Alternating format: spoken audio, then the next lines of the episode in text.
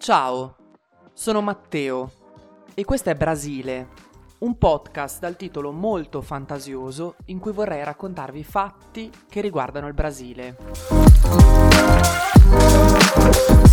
Dunque, nella scorsa puntata abbiamo parlato della dittatura militare brasiliana, terminata nel 1985, ed è proprio da qui che vorrei partire per la puntata di oggi, per poi parlare della Costituzione federale del 1988, delle prime elezioni dirette e del governo Lula. Dunque, il presidente eletto nel 1985 tramite elezioni ancora indirette, Tancredo Nevis, non riuscì ad assumere la carica di presidente a causa di una fulminante malattia che ne provocò la morte. Assunse allora il potere il vicepresidente José Sarney, con il quale iniziò un nuovo periodo storico noto come Nova Repubblica. Il suo mandato sarà caratterizzato in particolar modo dalla pubblicazione della Costituzione federale del 1988, la cui stesura fu coordinata da Ulysses Guimarães. Questa Costituzione è nota come Constituição Cidadã, Costituzione cittadina, che fa riferimento quindi al concetto di cittadinanza, ovvero il vincolo di appartenenza ad uno Stato richiesto e documentato per il godimento di diritti e l'assoggettamento a particolari oneri. È da tenere a mente questo titolo, questo nome, Costituzione cittadina, perché vedremo che in realtà questa Costituzione non riesce a garantire veri e propri diritti, o perlomeno quelli che sancisce, ai propri cittadini. La Costituzione però rappresenta un passo in avanti verso la democrazia rappresentativa, ovvero quella forma di governo democratica nella quale i cittadini, aventi diritto di voto, eleggono direttamente dei rappresentanti per essere governati, ovvero quello che avviene in Italia. Non andiamo alle urne per ogni legge che deve essere promulgata, ma le affidiamo queste leggi e la loro promulgazione alla classe politica. E questa Costituzione viene considerata internazionalmente come una Costituzione estremamente avanzata. Tuttavia non sono poche le deficienze di questa Carta Costituzionale. L'economista Edoardo Giannetti infatti ritiene che se uno straniero leggesse la Costituzione federale si farebbe un'idea molto diversa da quello che è il Brasile reale. Essa infatti, oltre a una notevole estensione data dai suoi 245 articoli, pensiamo che quella italiana ne ha 139, e una lingua molto formale, è percepita come un documento utopistico. I suoi articoli, specialmente quelli che trattano trattano dei diritti fondamentali come la salute e l'educazione non sono in realtà regolamentati tramite leggi specifiche, lasciando così gran parte della popolazione sprovvista di tali diritti. Nel 1989 si verificarono le prime elezioni presidenziali dirette Fu un evento molto sentito dalla popolazione che dal 1960 non aveva potuto eleggere i propri rappresentanti. Esse furono elezioni molto ambite anche da parte dei diversi partiti politici, i quali volevano testare il proprio livello di apprezzamento pubblico e ci furono infatti 22 candidature. Tra i nomi di spicco ricordiamo i due candidati favoriti Leoneo Brizola, PDT, e Ulysses Guimarães, PMDB, proprio colui che aveva guidato la stesura stesura della Carta Costituzionale.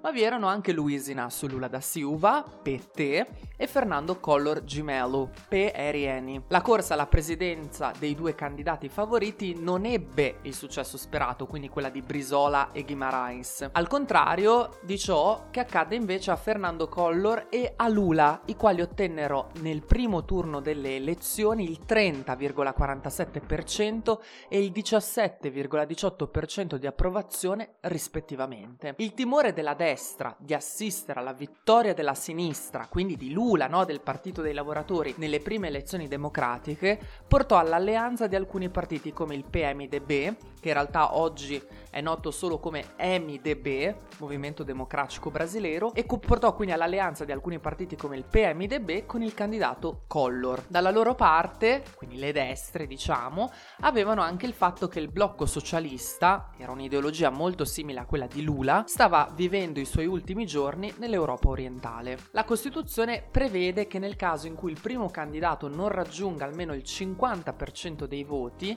allora quest'ultimo primo e il secondo candidato dovranno disputare la presidenza in un secondo turno. E sappiamo che Collor non aveva ottenuto il 50% nel primo turno ma il 30,47% e le azioni di marketing politico di Collor che si presentava come un politico giovane, moderno e forte giocarono un ruolo fondamentale per la sua vittoria che ottenne con il 53% dei voti nel secondo turno delle elezioni. Il nuovo presidente si insediò nel 1990, ma il suo governo perse approvazione già il secondo giorno del suo mandato a causa del lancio del piano Collor, un piano economico che presentava misure estreme. Ricordiamo il congelamento dei prezzi e la confisca per 18 mesi di valori superiori a 50.000 cruzados novus, che era la valuta brasiliana precedente a quella attuale, il real che causò, congelamento dei prezzi e la confisca, causarono panico generalizzato e file di cittadini davanti alle banche per riscuotere i propri risparmi. Collor inoltre ridusse il numero di ministeri presenti nel governo brasiliano, licenziò funzionari pubblici e aumentò le tasse,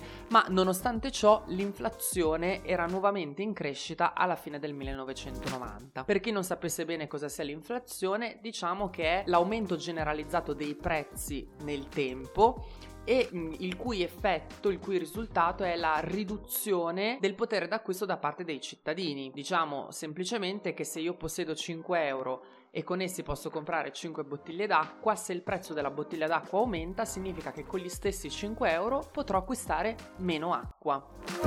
La situazione rimase in realtà stabile, senza rivolte da parte della popolazione, poiché la maggior parte dei cittadini credeva ancora nel successo del presidente. Le cose però cambiarono quando Collor fu denunciato di corruzione. Il presidente era accusato di aver raccolto circa 60 milioni di dollari tramite scambi di favori e mazzette in cambio di nomine e cariche pubbliche, il che portò i principali partiti brasiliani come il PMDB, il PSDB a stabilire una commissione che indagasse i crimini sopracitati. L'alleanza dei partiti, le investigazioni e le manifestazioni a favore della destituzione di Collor portarono al suo impeachment che avvenne nel 1992. Il suo vice, Itamar Franco, prese il suo posto al potere. Terminato il mandato di Itamar Franco, divenne presidente Fernando Henrique Cardoso, noto come FHC. La sua fama nacque grazie alla realizzazione del Plano Real, questo progetto economico aveva come principale obiettivo quello di sanare il Brasile dall'iperinflazione, che nel 1993 aveva raggiunto il 2000%. Il valore de real, la nuova moneta, che è tuttora la moneta brasiliana, era indicizzato a quello del dollaro statunitense il Real e il piano FHC, cioè del presidente, riuscirono effettivamente ad abbassare l'inflazione che massacrava il Brasile da anni e stabilizzarono l'economia, anche se la disoccupazione aumentò e il potere di acquisto dei lavoratori rimase basso. Parliamo ora del governo Luiz Inácio Lula da Silva.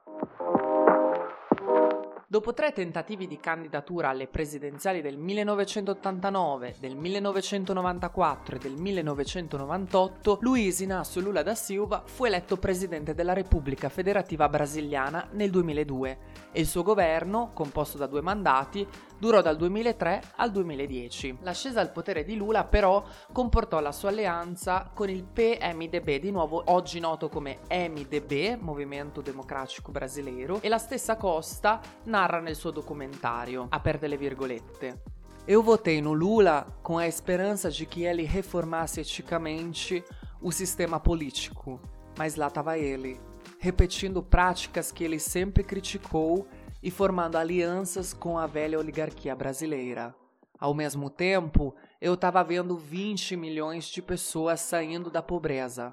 O programa criado pelo governo, Bolsa Família, fornece cerca de 70 reais por mês para cada uma das famílias mais pobres do Brasil.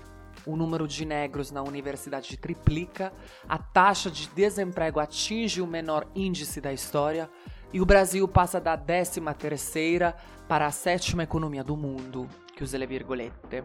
Cercando di tradurre a braccio, aperte le virgolette, Ho votato Lula con la speranza che egli potesse riformare eticamente il sistema politico, ma eccolo là, a ripetere le pratiche che egli sempre aveva criticato e formando alleanze con la vecchia oligarchia brasiliana.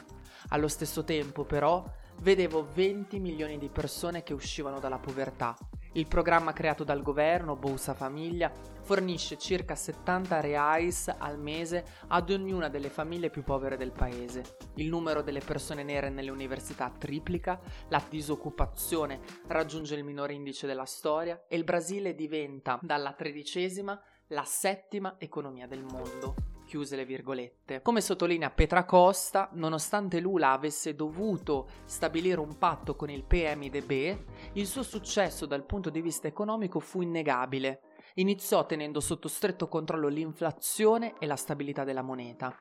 Questo atteggiamento portò a una riduzione dell'inflazione da un tasso del 12,53%, ereditato dal precedente governo FHC, Fernando Henrique Cardoso, a uno del 3,14% nel 2006. Anche il PIL brasiliano beneficiò delle politiche del Partido dos Trabalhadores, infatti esso vide una tassa di crescita media del 4%. Ciò fu dovuto principalmente all'esportazione di materie prime al principale partner economico del Brasile, la Cina.